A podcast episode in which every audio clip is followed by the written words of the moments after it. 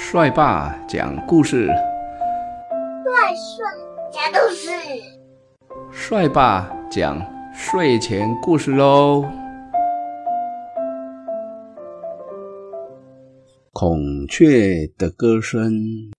今天是十一月十五号，在很久很久以前，有一座森林，森林里每年呢都会举办歌唱比赛。这个歌唱比赛呢，吸引了许许多多的动物来报名参加。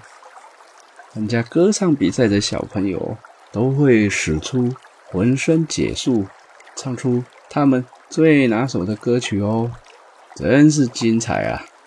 今年刚刚搬来的孔雀小姐，兴致勃勃的报名参加这场歌唱盛会。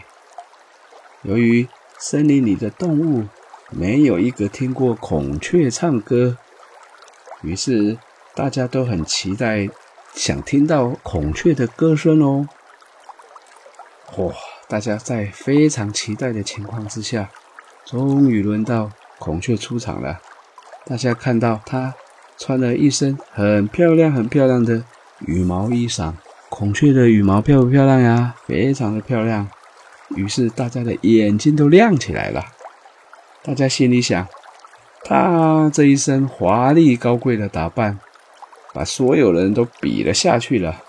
相信他的歌声一定也很好听。